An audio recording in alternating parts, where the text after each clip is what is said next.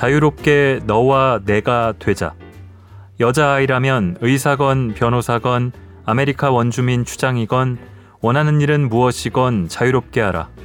남자아이라면 그리고 그 아이가 가르치고 돌보는 일을 좋아하고 인형을 갖고 싶어 한다면 그건 역시 괜찮다.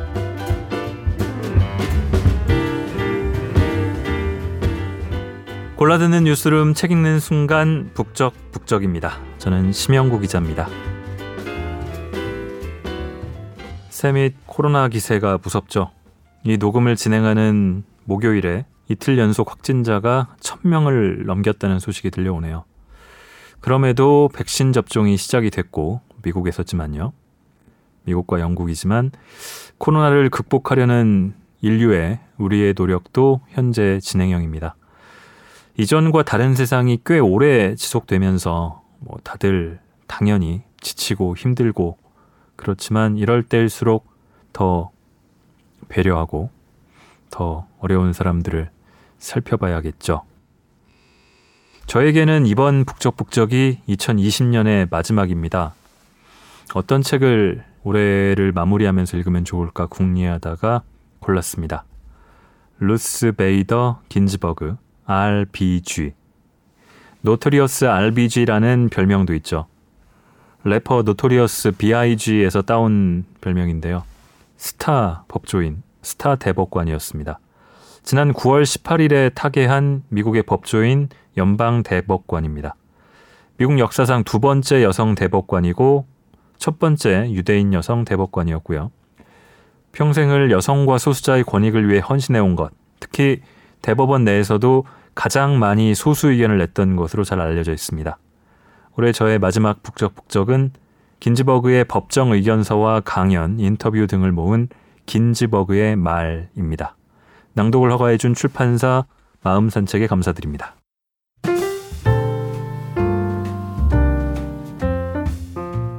오랜만에 댓글 소개 하나 해드리겠습니다. 지난번에 읽었던 요한 시돌 용연 요 편에 대한 소감을 남겨주셨는데요. 4월의 8인님입니다. 북적북적을 사랑하는 청취자예요. 방송 너무 잘 듣고 마지막 부분 소름에 흐흐 이거 읽다가 잠들어야겠네 하고 이북 열었다가 단숨에 읽고 울고 아침에 눈 붓고 지각하고 난리였네요. 새 진행자님들 중에 제가 평소 잘 안 읽는 취향의 책을 가장 많이 읽어주시는데 흡입력 있는 연기 덕분에 저도 모르게 빠져들고 있을 때가 많네요. 나는 인간으로서 당연한 일을 하며 살고 있는가 반성하며 많은 생각을 하게 만들어준 책이었어요. 용현님께 감사하다는 편지를 꼭 보내야지 생각했습니다. 사실 다큐도 저런 분이 계셨던 것도 몰랐는데 좋은 책 소개시켜 주셔서 너무 고마워요. 해주셨습니다. 아, 제가 황송할 정도로 감사합니다. 약간의 해명을 하자면 저는 다른 두 분의 진행자와는 조금 다른 성향의 책들을 읽어야겠다는 약간의 강박 같은 것도 갖고 있어서 다양한 책들을 읽어야 골라듣기 수월하실 것 같기도 하고요. 그래서 매번은 아니지만 색다른 선택을 하려고 노력 중입니다. 그냥 막 좋아하는 책들 위주로 하니까 비슷비슷해지더라고요. 그러고 있다는 점 말씀드리고요. 고맙습니다.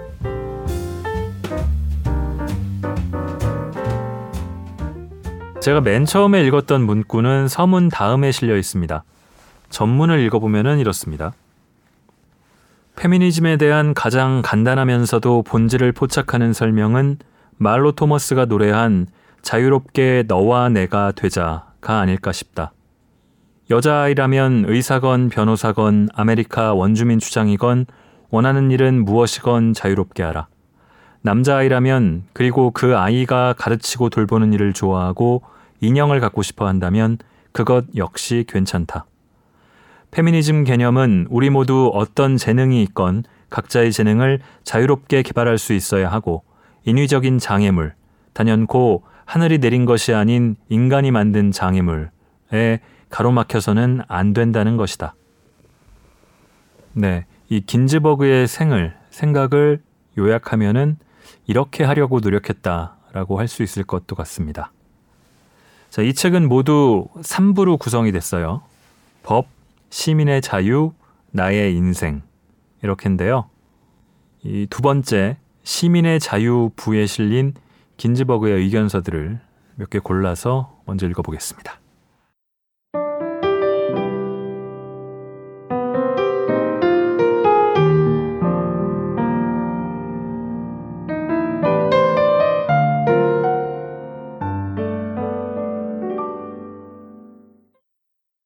진정으로 위대하고 용감한 여성 수전 비 앤서니, 엘리자베스 케이디 스탠턴 둘 다 19세기 미국 여성 참정권 운동을 대표하는 인물이다. 이들을 생각해 보면 이런 여성들에게는 몸을 싣고 넘을 만한 파도가 없었다.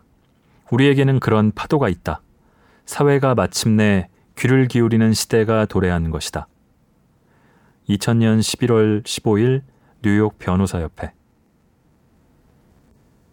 1837년에 유명한 노예 폐지론자이자 양성평등주의자인 세라 그림케는 우아한 목소리가 아닌 또랑또랑한 목소리로 말했다.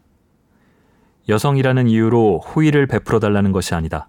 다만 내가 형제들에게 요구하는 것은 우리 목을 밟고 있는 그 발을 치우라는 것이다. 1973년 1월 17일 프론티에로 대 리처드슨 사건 구두변론 1870년대 초반에 버지니아 마이너라는 여자가 말했다. 나는 법의 평등한 보호를 받을 자격이 있는 사람이다. 자신을 대표할 사람을 뽑을 권리는 시민의 기본적 권리다. 그리하여 나는 사람이고 시민이므로 투표권이 있다. 이 사건에 대해 대법원은 다음처럼 답했다. 물론 당신은 사람이다. 그 사실을 한순간도 의심하지 않는다. 당신은 또한 시민이다. 그렇지만 아이들도 그렇다. 아이들에게 투표권이 있다고 생각할 사람이 누가 있겠는가? 2014년 10월 23일 아스펜 연구소 소크라테스 프로그램 내가 작은 성취나마 이룰 수 있었던 것은 내 앞에도 내 뒤에도 여성 운동가들이 있었기 때문이다. 폴리머리, 도로시 캐니언 같은 분들은 내 앞에 있었던 여성 운동가들이다. 그들은 1940년대와 50년대, 60년대의 페미니스트들이다. 희망이 없던 시절 그들 덕분에 페미니즘은 살아남을 수 있었다. 1993년 9월 6일 조지타운 대학교 법률센터 이렇게 말하는 사람들이 있었다. 다른 중요한 일이 많다. 여자들은 기다려야 한다. 인종차별이 근절될 때까지 기다려야 한다. 세계 평화를 이룰 때까지 기다려야 한다. 여자들은 늘 기다리라는 것이다. 2000년 11월 15일 뉴욕 변호사협회 1950년대와 60년대에는 여자가 말하면 다들 귀담아 듣지 않는 분위기였다. 여자가 무슨 중요한 얘기를 하겠냐는 것이다. 요즘에는 좀 나아진 것 같다. 하지만 그런 현상은 여전히 존재하고 나만 겪은 특별한 경험도 아니다. 고위직 여성들과 대화를 나눠보니 그들도 똑같은 경험을 한 적이 있다고 했다. 2009년 7월 7일 뉴욕타임스 여성차별은 일상적인 일이라 참아야 한다고 생각했다. 달리 생각하게 된 것은 1962년과 63년 여름에 스웨덴에 있으면서였다. 생각이 바뀌는 데에는 스톡홀름 일간지에 칼럼을 기고하는 에바 모베릴이라는 여성이 큰 몫을 했다. 칼럼의 요지는 이러했다. 왜 여자들은 두 가지 직업을 갖는데 남자들은 한 가지 직업만 갖는가? 당시 스웨덴은 미국보다 선진국이었고 맞벌이의 개념이 널리 받아들여졌다. 그럼에도 아이들을 치과에 데리고 가 정기 검진을 받게 하고 새 신발을 사서 신기고 7시에 저녁상을 차리는 것은 여자들 몫이었다. 여자들은 그런 현실에 대해 활발히 토론했다. 남자들이 쓰레기를 내놓는 것만으로는 충분하지 않았다. 2005년 1월 31일 듀크 대학교 로스쿨 1960년대 후반에 되살아나 거세게 타오른 여성주의 운동은 여성의 바뀐 삶의 양식에 주목했다. 이렇게 사회 분위기가 바뀐 데에는 특히 두 가지 요소가 중요하게 작용했다. 즉, 가내에서 재배하거나 생산하는 음식과 상품이 사실상 없어졌고 효과적인 피임법이 등장한 것이다. 1977년 1월 미국 변호사협회 저널 1960년대 말에 여성주의 운동이 활기를 되찾았을 때 내가 얼마나 기뻐했는지 모른다. 젠더 차별에 맞서 무언가를 할 수 있게 된 것이다. 그 전에는 바람에 대고 말하는 격이었다. 2000년 11월 15일 뉴욕 변호사협회 내가 가르치는 학생들, 그들은 법과 여성에 대한 강좌를 원했다. 학생들의 요구에 응하기 위해 나는 도서관으로 갔다. 한 달에 걸쳐 젠더와 관련된 연방법원의 모든 판결문과 모든 법률 잡지 기사를 찾아 읽었다. 분명히 말하지만 그건 결코 쉬운 일이 아니었다. 왜냐하면 자료가 거의 없었기 때문이다. 2005년 1월 31일 듀크 대학교 로스쿨 럿거스 대학교 교수로 재직하면서 어디에 그러니까 어느 단체에 가입할지 고민하다가 내가 선택한 곳은 미국 시민 자유연맹 곧 ACLU였다. 중요한 것은 여성 인권이 아니라 시민 인권이었기 때문이다. 여성뿐만 아니라 남성의 권리도 중요했다. 나는 그것을 양성의 평등한 시민권을 위한 투쟁이라고 불렀다. 우리가 제기한 많은 사건은 단지 남성이라는 이유로 불이익을 받는 남성들을 대변하는 것이었다. 2016년 10월 10일 찰리 로즈 쇼 우리의 출발선은 인종차별에 맞서 법원의 도움을 구한 운동가들과는 달랐다. 1960년대와 적어도 1970년대 초반의 판사와 의원들은 성별에 따른 차별 대우를 해악으로 보기는커녕 여성을 위한 배려로 여겼다.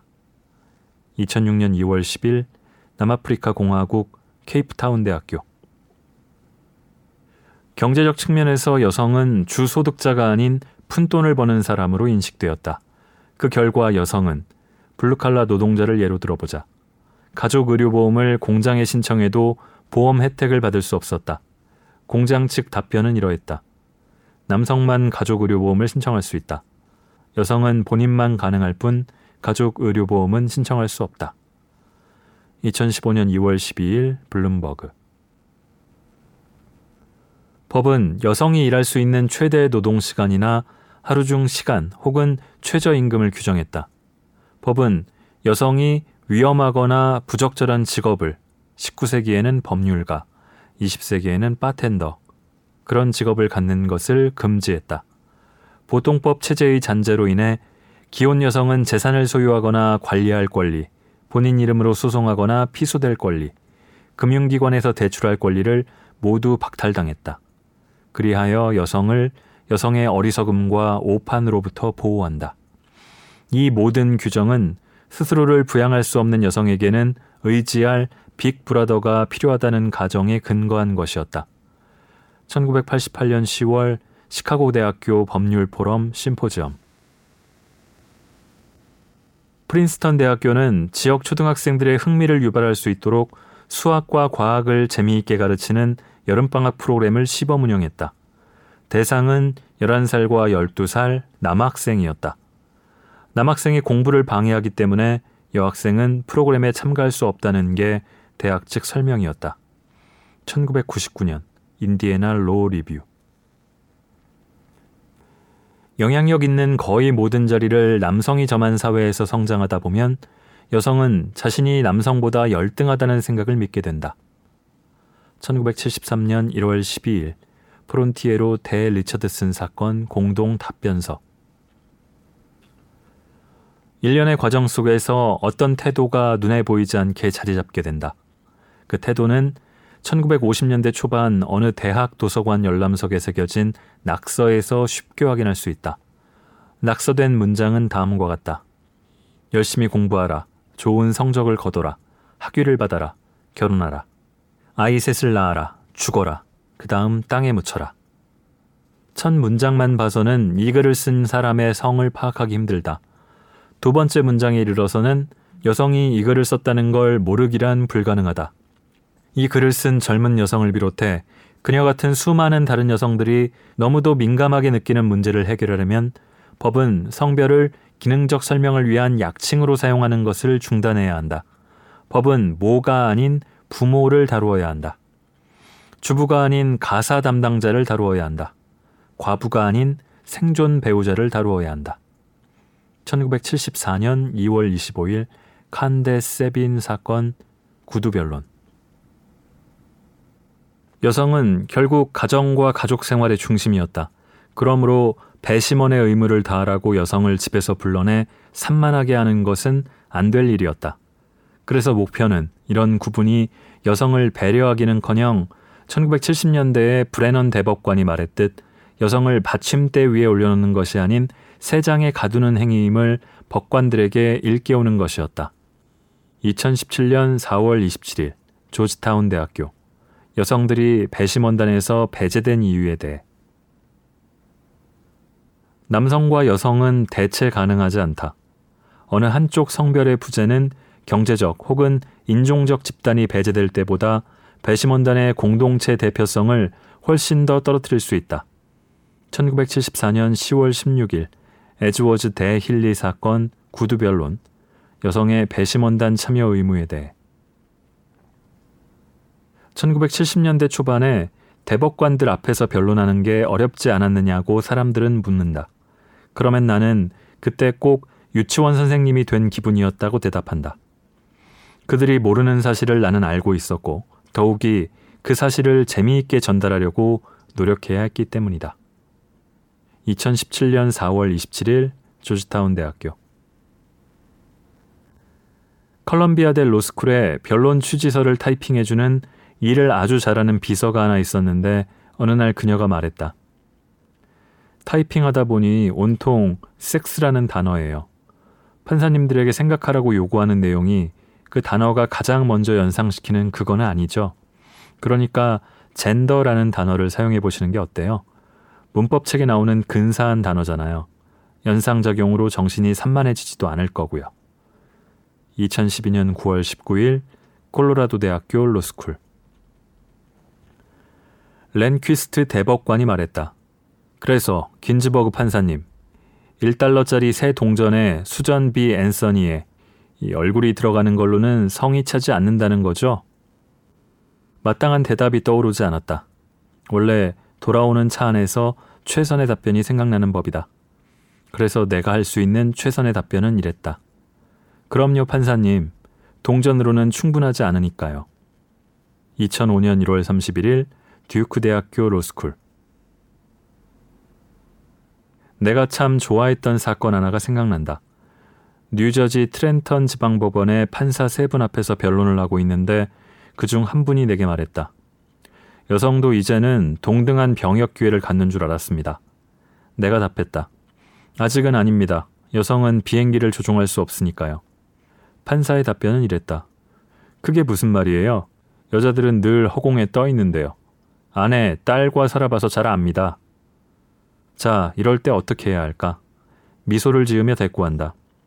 그럼요, 판사님. 하지만 저는 땅에 발을 붙이고 서 있지 않은 남자도 여럿 압니다. 그렇게 거기서부터 시작한다. 발끈 화를 내며 대꾸할 것이 아니라 이런 모욕적인 언사를 판사들을 교육하는 기회로 활용하는 것이다.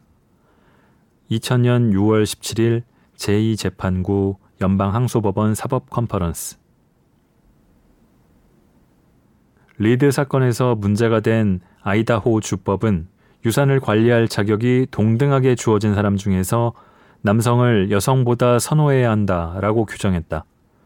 비극적 상황에서 10대 아들을 잃은 샐리 리드는 자신이 아들의 유산 관리인으로 지정되길 원했다.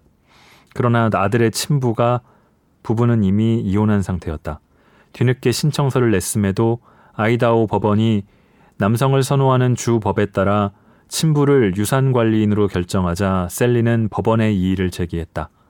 아이다호 주법이 법의 동등한 보호를 받을 권리를 셀리 리드에게서 박탈했다고 대법원이 만장일치로 결정한 순간 대법원은 새로운 방향으로 나아갔다. 2002년 예일대 법과 페미니즘 저널 서문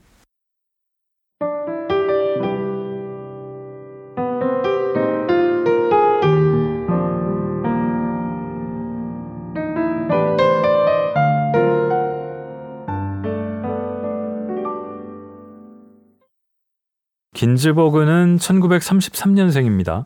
87세로 세상을 떠날 때까지 첫 번째 혹은 두 번째 여성이라는 기록을 줄곧 세워왔을 정도로 끊임없이 차별을 당하고 때로는 견디고 종종 이겨내야 했습니다. 이 책에도 그런 말을 한 게 적혀 있습니다. 2는 내게 행운의 숫자다. 컬럼비아 대학교로 옮기기 이전에 나는 러커스 대학교에서 두 번째 여성 교수였다. 또한 컬럼비아대에서 두 번째 여성 교수였지만 종신 재직권이 보장된 첫 여성 교수였다.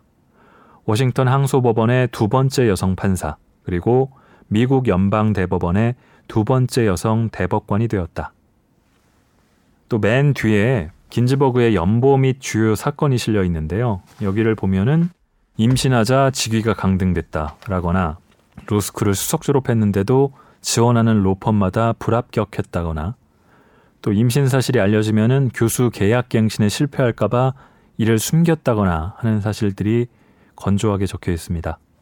그런 것들을 이겨내고 견뎌내고 왔던 삶이었다는 거죠. 그러면서도 여성으로서 또 소수자로서 차별 해소를 위해 노력했던 것들은 이 시민의 자유를 신장시키기 위한 노력과 맞닿아 있습니다. 처음에 읽었던 것처럼 자유롭게 너와 내가 되자라는 것이죠. 그래서 어떤 면으로 보면은 좀 아주 급진적이진 않고 어떻게 보면 보수적이라고도 할 수 있을 만한 부분들이 엿보이는데 대표적인 진보 대법관으로 활동했다는 게 약간은 아이러니한 느낌도 있습니다.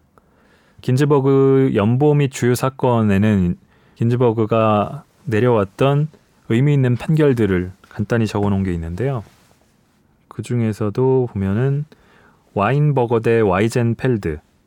이거 1975년 사건인데요. 이 사건은 홀아버지인 스티븐 와이젠펠드가 아내가 출산하면서 사망하자 아들을 부양하기 위해 사회보장 혜택을 받으려고 했는데 그런데 홀 아버지라는 이유로 혜택을 받을 수가 없었습니다.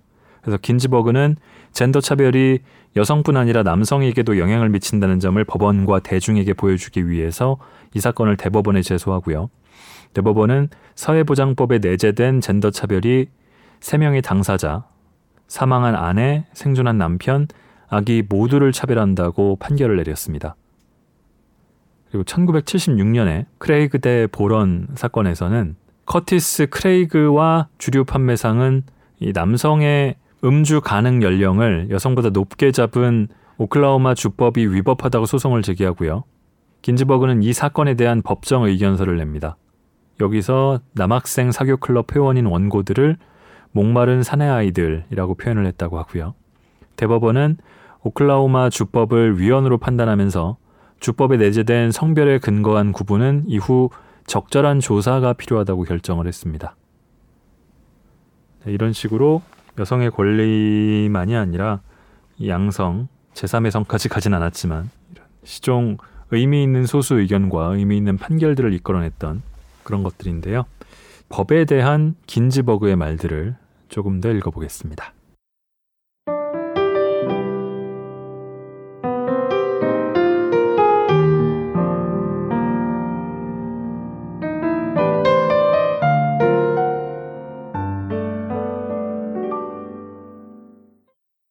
내가 법을 처음 접한 것은 대학생 시절 위스콘신 상원의원 조 메카시가 활보하던 때였다. 적색 공포가 나라 전역을 휩쓸었고 메카시는 구석구석에서 공산주의자를 색출해 상원조사위원회와 비미활동 조사위원회로 끌고 와서는 대공황 때 어떤 단체에 가입했는지를 캐물었다. 헌법 교수님 한 분이 계셨는데 그분이 나를 일깨워 주셨다. 이렇게 끌려온 사람들을 대변하는 변호사들이 있다고. 빅브라더 정부가 옳게 생각하고 말하고 쓰라고 강요하는 대로가 아니라 자신의 믿음대로 생각하고 말하고 쓸 권리가 헌법에 보장되어 있음을 그들이 의회에 상기하고 있다고. 수정헌법 제5조는 불리한 진술을 강요받지 않을 권리를 명시한다. 참 멋지다는 생각이 들었다. 변호사는 생계 수단이 될 뿐더러 사회에 좋은 일을 할 수 있는 직업이었다. 2017년 7월 21일 듀크 대학교 로스쿨 변호사들이 사회와 국가 세계의 눈물, 가난하고 잊힌 사람들, 사회적 혜택과 신뢰를 받지 못하는 소수자라서 성공으로부터 배제된 사람들의 눈물을 닦는 일에 나서지 않는 것은 대체로 이데올로기 때문이 아니다. 그보다는 무관심과 이기심, 이미 일을 과도하게 하고 있다는 우려 때문일 가능성이 높다. 넘어서기가 쉽지 않은 감정이다. 그러나 변호사가 스스로를 하루 일에 일당을 버는 장사꾼이 아닌 진실한 학문적 직업인으로 생각한다면 타성과 책상에 쌓인 서류 더미, 시간 부족을 극복하려고 노력할 것이다. 그 보답이 참으로 크기 때문이다. 2006년 5월 2일 미국 변호사협회 이니셔티브 판사는 관련 사실과 해당 법에 부합하는지 살피면서 각각의 사건에 공정한 판결을 내려야 한다. 그러나 판사가 호음 관중이 원하는 바에 이끌리고 싶은 유혹을 느낀다면 이제 그만 사직서를 내고 다른 일을 알아봐야 할 때다. 1993년 7월 미 상원 법사위원회의 인준 질문서에 대한 답변. 판사는 그날의 날씨가 아닌 시대의 기후를 고려해야 한다. 1993년 7월 미 상원 법사위원회 인준 청문회. 최후의 사법적 수단으로 대법원에 제소된 논쟁적 사건들은 국가와 국민의 건강과 안녕에 관련된 것들이다. 우리 세대와 후손 세대의 자유를 지키는데 영향을 주는 것들이다. 대법원에서 근무한다는 것은 판사에게 최고의 명예이자 가장 큰 신뢰다. 그것은 우리 사회를 질서 있으면서도 자유롭게 유지하는 한 방편으로 내 능력껏 법과 더불어 법을 위해 일한다는 것을 의미한다. 1993년 7월 미상원 법사위원회 인준 청문회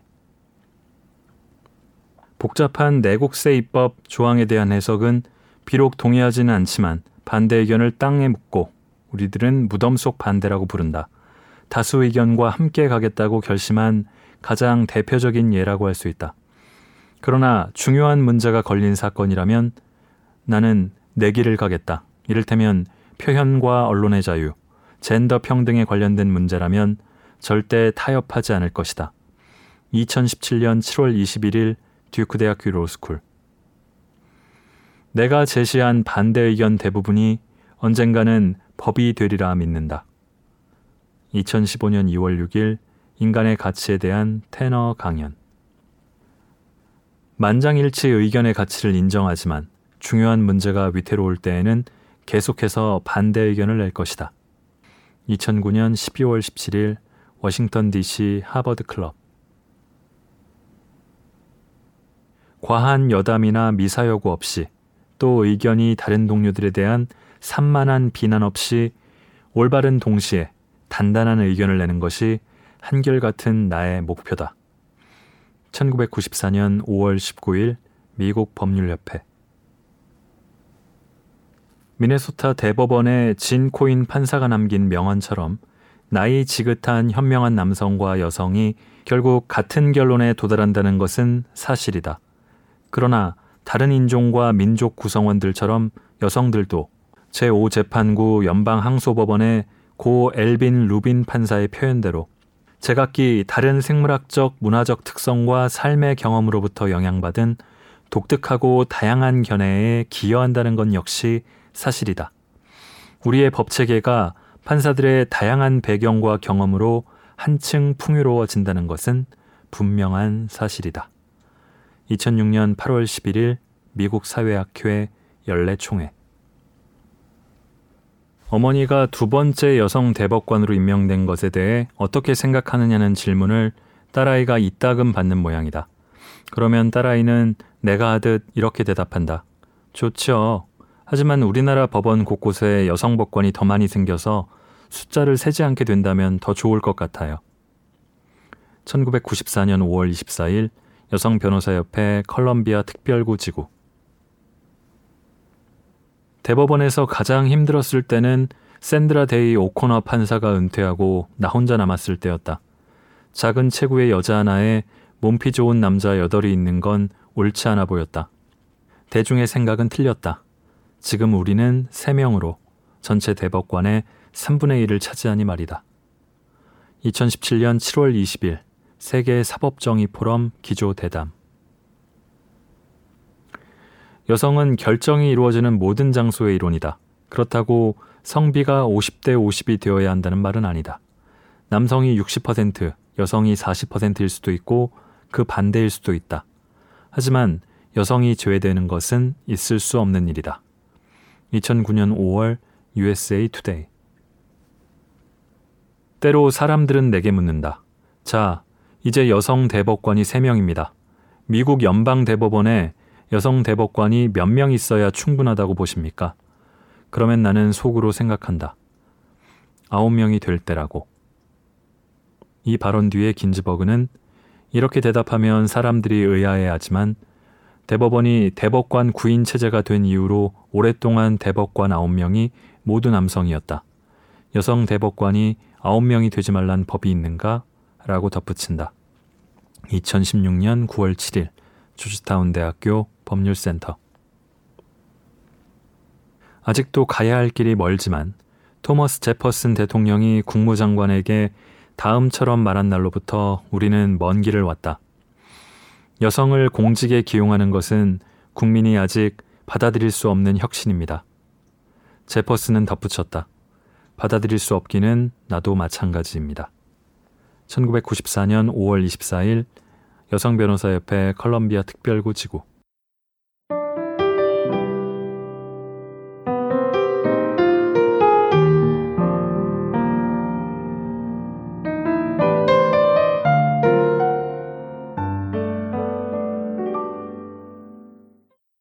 이 책이 그렇게 두껍지는 않습니다. 주로 말로만 구성되어 있다 보니까 또 맥락을 알지 못하면은 어, 이게 무슨 뜻이지 하고 약간 갸웃거리게 되기도 하고요. 그래서 해제를 쓴 신의 21의 이다혜 기자가 권하는 낭독법이 그런 의미에서도 도움이 돼요. 해제 부분을 마지막으로 읽으면서 제목세 올해의 북적북적을 마감하겠습니다. 진보적인 여성 대법관이 70대, 80대였던 대법관이 시대의 아이콘처럼 되고 굉장히 큰 인기를 누렸었는데 코로나 이전의 얘기긴 합니다만 그런 게 가능했던 미국의 사회와 미국 분위기라는 게 어디서 연유했을까라는 생각을 이 책을 읽으면서 했습니다. 우리에게도 그런 사람이 나올 수 있겠죠? 들어주신 모든 분들 감사드립니다. 새해에는 새로운 몸과 마음으로 찾아뵙겠습니다.